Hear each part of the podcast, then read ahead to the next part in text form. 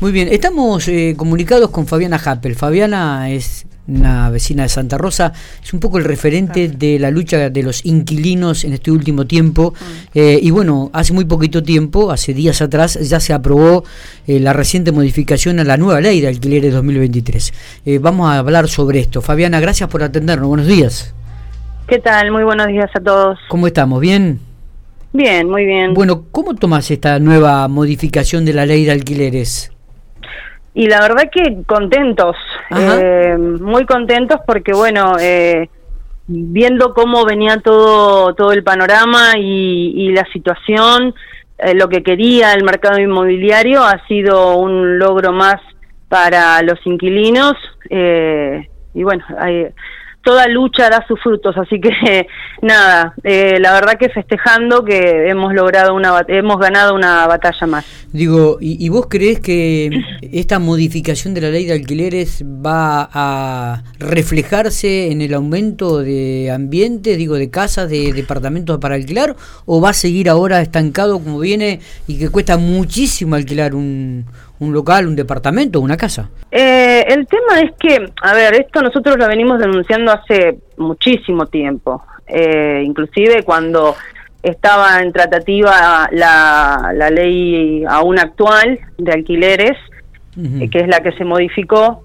que bueno, que las inmobiliarias ya, ya amenazaban antes de que se aprobara esta, esta ley que iban a desaparecer las viviendas en alquiler. Y es una jugada que de ellos, eh, hoy, hoy por hoy en nuestro país, eh, em, dado el salario que gana un argentino a pie, que tenemos una Argentina donde la mayoría es clase media, clase baja, muchísimo ha bajado la, la, clase media, clase baja, y es imposible poder comprar una vivienda. O sea, las, ponen las, las viviendas en, venta, pero ¿y quién las compra? Eh, y bueno, y también tenemos, se ha dado en la provincia de La Pampa, eh, que eso es a partir de, la ley que reglamenta la comisión inmobiliaria que pasa a manos del propietario, eh, que también muchos propietarios han decidido sacar la administración de su vivienda de las inmobiliarias y alquilarlas de forma particular. Ajá, mira vos. La verdad que este fenómeno no lo tenía presente realmente. ¿E, ¿Está, ¿Se está dando esto, Fabiana? Sí, a partir de la ley provincial, sí, sí, sí, sí. Ahí hubo propietarios que, que han decidido alquilarla de forma particular para no tener que pagar la comisión inmobiliaria, que antes la pagaba en su totalidad el inquilino. Eh, recordamos que los contratos siguen siendo, mm, tienen la misma duración de tres años. De tres años. El tema de la actualización de montos, recordamos que antes se actualizaba mediante el índice de contratos de locación del Banco Central y que ahora la actualización se realiza cada seis meses y se basa en el coeficiente de casa propia. Antes era eh, cada un año, si no me equivoco, ¿no? La, cada un año, sí. La, la ley aún vigente, que, que es la ley de alquileres, eh, sí, tal cual como vos decís, eh, la actualización anual y tenía, se tomaba un promedio del salario más la inflación, pero obviamente, eh, dado la, la, escalonada de cómo ha venido subiendo la inflación y, el, y que le gana por terriblemente al salario que está muy por debajo y que no aumentan, eh, esos, esos aumentos anuales eh, eran totalmente desmedidos, porque tenemos una inflación que, que va subiendo día a día, hora a hora, que en el, dólar inclusive, porque también teníamos esa cuestión, ¿no? Que las viviendas estaban eh, dolarizadas. Claro. Entonces, Eh, todo corría en base a cómo iba aumentando el dólar.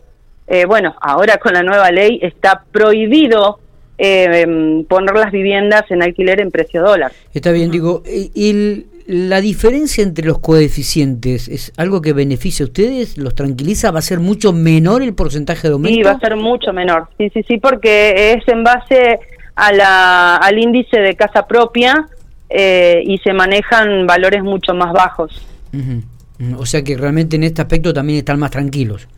Tal cual, sí, tal cual. Bueno, y bueno, y lo que continúa también es el tema de eh, que nos pueden pedir eh, meses eh, adelantados. Claro, el pago por adelantado. Se prohíbe a los propietarios solicitar el abono de los alquileres con varios meses de anticipación. Con, con varios meses de anticipación, exactamente. O sea, vos cuando si, si vos iniciás un contrato de alquiler, sí vas a pagar del mes del mes de alquiler adelantado, pero no te pueden pedir más de eso. Muchos te piden otros más meses de, de, alquiler cuando en realidad no se puede. Es un mes, ¿no? Digo, de, de adelanto el adelanto, o sea, mm. o sea, vos cuando inicias el contrato pagás el, eh, pagás el alquiler, estás iniciando un contrato. Bueno, no podés pagar más de eso. Bien, Ajá. bien, bien.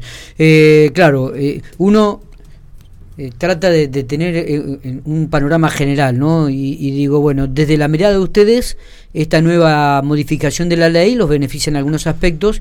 Habrá que ver ahora también cómo es el tema de los locatarios, ¿no? De aquellos que son propietarios de la vivienda que evidentemente no deben estar tan contentos con algunas medidas. Digo yo, pienso, Fabiana. Es que, a ver, eh, no va a haber ley donde haya alguna reglamentación que beneficie al inquilino que sea esté bien vista por las inmobiliarias. Eso eso está absolutamente claro. Nosotros el tema de la actualización a un año queríamos mantenerlo por el hecho de que es un beneficio para, para el inquilino no tener que desembolsillar cada tres meses o cada seis meses cierta cantidad de dinero cuando ya venís de aportar bastante, ¿no? Un importe sustentoso cuando inicias un contrato de alquiler. Eh, entonces eh, queríamos mantener el año, pero bueno, obviamente se dan negociaciones y eh, hay que tratar de, llegar a un acuerdo entre partes y bueno, se estableció que se volvía como antes las actualizaciones contractuales cada seis meses. Está bien, está bien. Sí, lo, me da la sensación, Fabiana, que lo que está claro es que a pesar de estas nuevas modificaciones que ha tenido esta ley de alquiler, eh, no necesariamente representa una mejora en la oferta de alquileres, ¿no? Esto sigue estando pendiente y hay realmente ausencia de vivienda en cuanto para alquilar.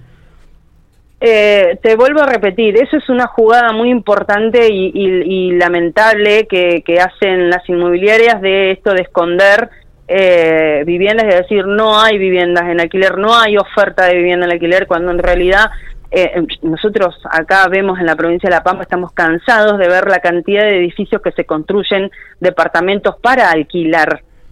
eh, entonces, ¿de qué me están hablando?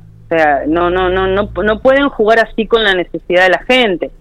eh, pero bueno, nada, eh, nunca les va a venir nada bien. Como repito, cualquier reglamentación que sea beneficiosa para los inquilinos va a estar mal vista para las inmobiliarias eh, principalmente para las inmobiliarias que son los que llevan adelante la administración de una vivienda. Eh, Fabiana, digo, ¿y, en qué porcentaje podemos, si hay un estimativo, digo, de, faltante de viviendas para alquilar en la provincia, en la provincia de La Pampa? ¿Tenés algún dato?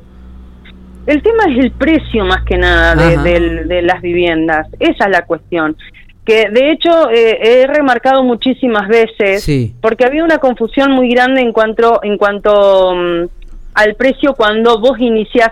Vamos a sacar el término renovación de contrato porque no existe la palabra renovación de contrato. Vos terminás un contrato y querés eh, seguir viviendo en esa vivienda, vas a iniciar un contrato nuevo, ¿sí? Porque va, va, a ser bajo nuevos nuevos artículos, eh, bueno, ahora por ejemplo una nueva ley eh, y un montón de, de otras cuestiones, inclusive hasta te pueden llegar a pedir nuevas garantías. Entonces el contrato va a ser nuevo. Ahora, el precio inicial de ese contrato no está ni estuvo nunca regulado por ninguna ley. Es el precio queda a consideración de la inmobiliaria y del propietario. Eso y, ahí, ahí, también surgió muchísima eh, confusión porque todos decían no porque mira cómo aumenta, pero pasa que no hay reglamentación en ese tema. Sí en las actualizaciones dentro del contrato, pero no cuando vos iniciás un contrato de alquiler. Bien. Bien. Y, en esto ustedes quieren hacer hincapié. ¿Esta es una, una falla que existe en la, en la nueva ley de alquileres? ¿Sigue existiendo? ¿Cómo, perdón? Digo, esta digo regulación de, de, precio, digo, ¿no está especificada en, en, la nueva ley de alquileres? O... No, no, porque no hay forma de poder negociar eso. Está bien. Eh, las inmobiliarias siempre van a estar eh, absolutamente negadas de ese tipo de eh, regulación por parte del Estado. Está bien, está bien. Bueno, eh, veremos cómo, cómo continúa.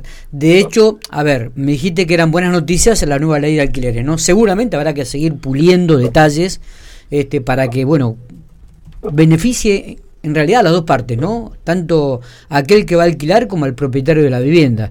Muchas veces Obviamente. Es, difícil encontrar un denominador común y un acuerdo, pero bueno, este, acercar las partes lo más posible. Sí, tal cual.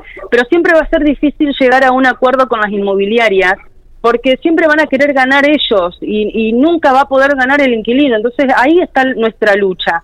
Eh, tratar de defender los derechos de los inquilinos. Y más hoy con el país que tenemos, eh, que es insostenible la economía, que es insostenible poder vivir con, con tu familia. Imagínate tener que alquilar.